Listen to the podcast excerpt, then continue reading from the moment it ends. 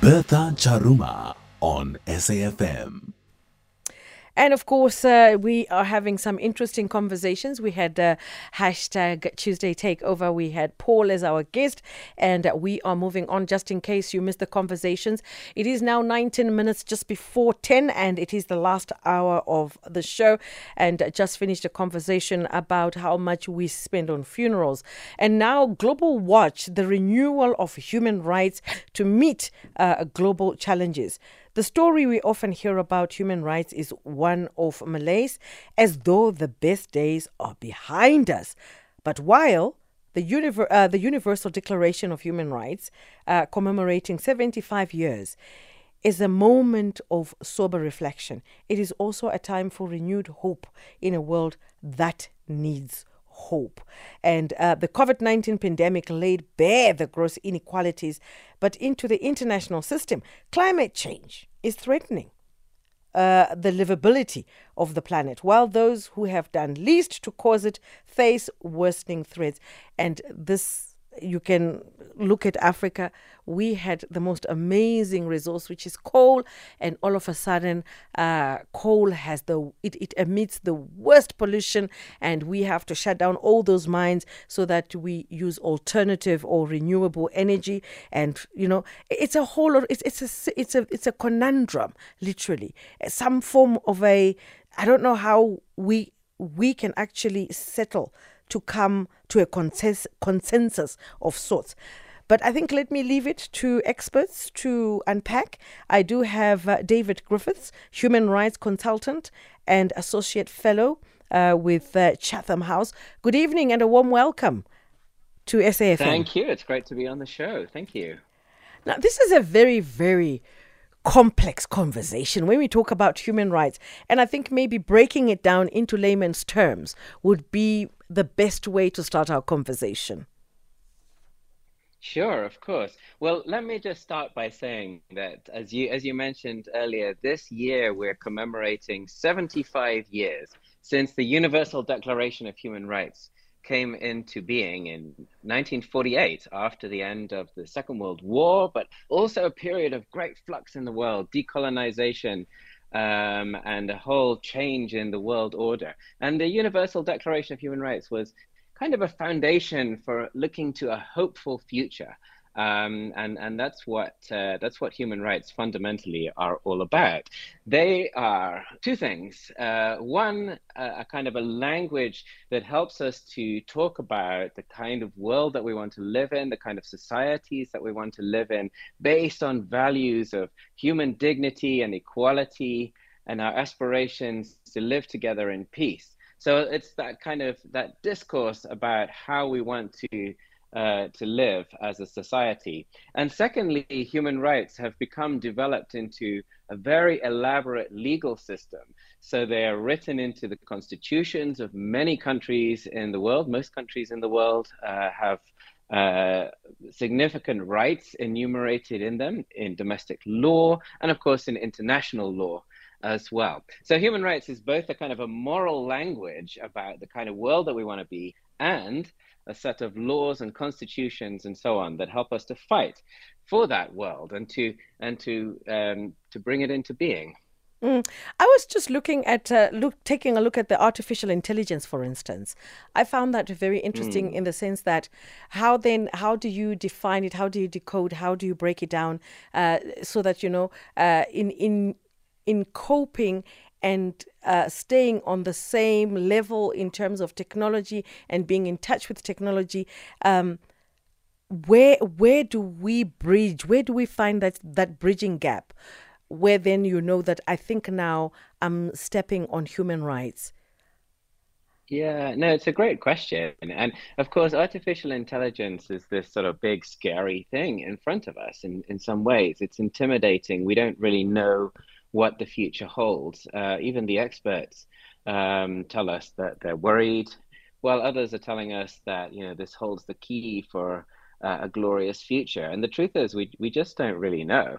Um, and the question, as we uh, as the, the technologists develop um, more and more sophistication in artificial intelligence, um, you know, it raises the question of like, you know, just because we can do all of this, does it mean that we should? And how do we make those uh, moral decisions? You know, there's a there's a there's a there's a lot of technological know-how, um, but at some point the kind of morality questions come into play of like, how do we how do we manage this thing that is um, causing such upheaval to, or has the potential to cause so much upheaval to how we live. And of course, you know, there are lots of different ways of answering that question, but I think human rights can help us to some degree as almost like a set of guardrails, you know, um, in saying that, okay, we need to protect human dignity and equality, and here's what that looks like. And so human rights um, provide us with a, like a wise framework to help us to navigate some of these really difficult challenges that that AI is throwing in front of us right now. Mm. And in celebrating the 75 years, let's come back to that. What what is mm. the main theme? 75 years is a long is a long time. Mm-hmm. Now that we are here, what are the main points or the main themes that we really need to zone in to understand you know, the basic substance of human rights?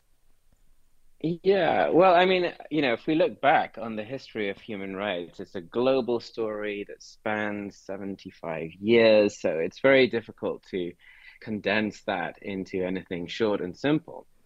But I think we can say that human rights have provided uh, a really important vehicle for so many struggles for justice and freedom and equality and dignity and economic development um, in so many parts of the world. But I think what's what's important now is, you know, as we look back on the many accomplishments of human rights, we also look back on the way that uh, powerful states, especially um, you know, not least the, the United States, of course, but the Soviet Union historically, China today, you know, many powerful states have kind of instrumentalized, politicized human rights um, for, for different ends. So it's a checkered history. It's a it's a checkered history looking back. But if we look forwards, you know, I think so that there's a there's a question of you know what are the big global challenges that we're facing now, mm, mm. Uh, and to what extent can human rights perhaps help us to navigate some of those challenges?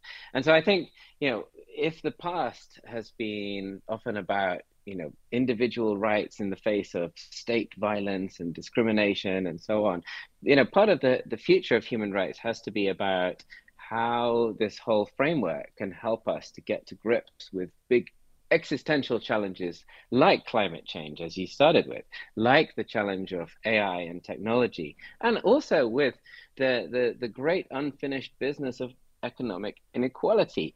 Uh, the world is becoming more unequal, not less. Uh, and that's a that's a trajectory when you you know look at it in light of of the climate crisis when you look at it in light of who controls the technology that is going to shape so much about the future you know inequalities are are a big concern and so i think you know what i am arguing for now is that we really need to sort of focus the human rights agenda very strongly on confronting economic inequality, on confronting the climate crisis, uh, on addressing the, the, the, challenges that technology is putting in front of us. I think you know those are three gigantic challenges right right in the years ahead of us.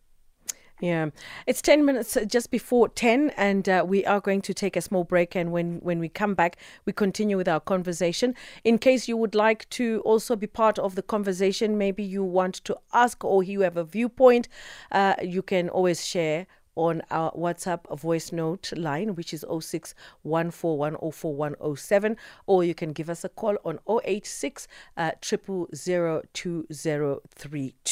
And just before we take that break, let's take a look at what's coming 10 years ago.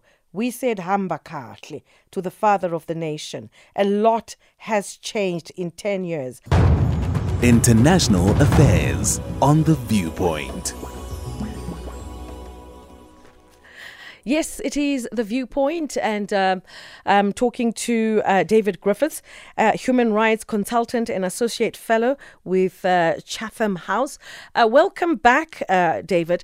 So, just before we took a break, something was just bubbling in my brain, where, in especially when it comes to language, conversation, or narrative, uh, rather, mm. we we've become such a very sensitive lot. So you need to, you know, I, I, and I, I struggle to then know when it's wrong or right. It is very, very sensitive. And how how Mm. then do you bridge that gap?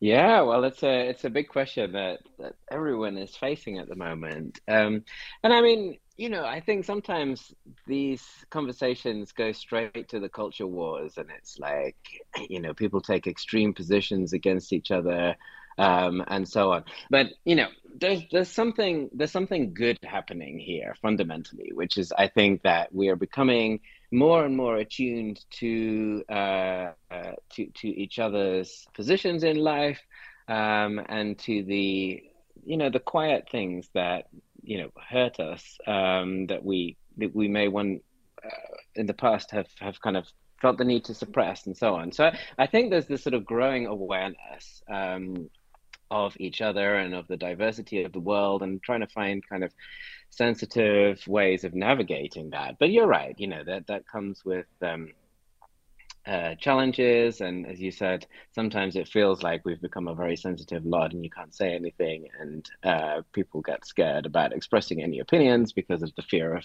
saying it wrong or being shut down. And I mean, you know, I think it's kind of important that we don't blow this too much out of proportion. So much of the time, it's it's about being understanding to one another. Um, and as simple as that, treating each other with respect, being willing to listen, being willing to explain, um, and being genuinely willing to kind of encounter each other's humanity properly. So the question for me, I think, is how do we move past this sort of polarization and the risk of of everything getting and ending up in a culture wars frame, and instead kind of reclaim the human art of conversation.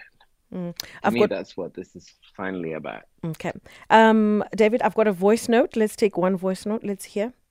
hmm Hi, Beta. Why are human rights so easily uh, uh, violated? Or is it because uh, these human rights are just wishy washy policies? Thank you, Willie here in Kuma. Okay, that's really there. What what what do you say about that, David? What's your take on it?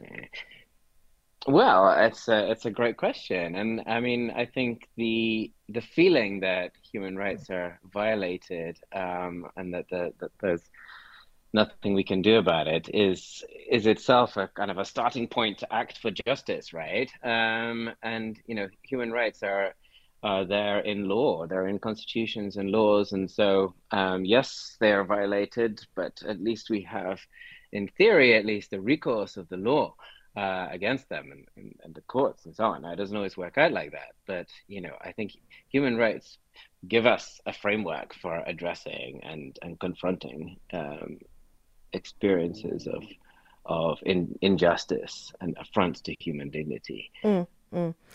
And then there's the big one abuse of power, especially from the political elites. Yes, absolutely. And that one And just becomes uh, difficult, yeah. It does become difficult. It does become difficult. And I mean, in a way, you know, that's that's what we we need to think about human rights as a way of confronting the abuse of power. That's fundamentally what human rights are about. They're they're a bottom-up framework for ordinary people to confront the abuse of power. Um, and you know, it's it's hard. It doesn't happen overnight. You know, there's no panacea here. Um, but this is sort of a, a, a tool that, that we have. And I think one of the challenges that we face is when human rights become a project of the elites and they become kind of guarded by the elites and they and and there's a sort of you know losing of losing touch with with the ordinary people and their struggles for dignity for equality and for justice. Uh, and we must never lose sight of that that you know human rights is fundamentally about the struggle um, and the struggle against the abuse of power. And accountability is hard. It's really hard. It doesn't just happen. Uh, it takes political will. It takes um, you know, uh, immense uh, effort uh, to to get there. But there are many stories of when it does happen, right? And those are the stories that I think keep us going when we when we're facing up against injustice in the world. Mm. Let's take one more um, voice note before we, we close our conversation. Good evening, South Africa. This is Sabiso here in Port Shepstone. Uh, thanks for a nice show here at the Viewpoint. Yeah, I'm just here to raise my view on this issue of human rights. Yeah, I hear the guest there, Mr. David think so. He's saying that uh, in 1948, this is where these human rights issues started, or they were raising it. But my concern is that in South Africa, when I read my history, saying in 1948 was the time when apartheid was formalized. So, how was the world trying to solve the human rights issues? And here in South Africa, we're starting to be separated based on our identities. Okay. Um, David? I mean, of course, this is such a, a big and important one, and um, uh, and and I think you know the question there has hit on something very important, which is the the hypocrisy of so many states um, around the world and how they use and talk about human rights. Uh, of course, you know the example that was given there is is is one of the the most profound anywhere in the world. We also saw it in the the U.S. war on terror, right after 2001, where uh, human rights were massively violated by the by the United States in the name of promoting human rights and democracy uh, in in other countries, and so this hypocrisy has always has always been there. But I think that the the on the other hand, right, uh, let's look at 1965. Um, 1965, the first um, covenant, the first international treaty which took human rights into law, was uh, was adopted by the United Nations, and that was the first covenant to be adopted was the International Convention on the Elimination of Racial Discrimination, mm. and that came from the experience of decolonization, of confronting the racism that was encoded into the international system. The momentum for that came from the continent of Africa. Mm-hmm. And so it was that. Was that which rescued the Human Rights Project, uh, which was at that time faltering and at danger of failing. And the first time that this was codified in law um, was to deal with um, the the horrors of racial discrimination. So it's actually that that terrible history of pain yeah. that has set human rights on the path for the future. Yeah, David, uh, I think we have to live it here. Thank you so much for joining us uh, on uh, the Viewpoint, and uh, hopefully in the near future we'll be engaging once again. That's David Griffiths, human rights consultant and associate fellow with uh, Chatham House, and of course uh, talking about human rights. Oliver is up next with Night Talk, and thank you so much for joining us um, on The Viewpoint, uh, standing in for Songezo. It's just gone after 10 and it's time for news.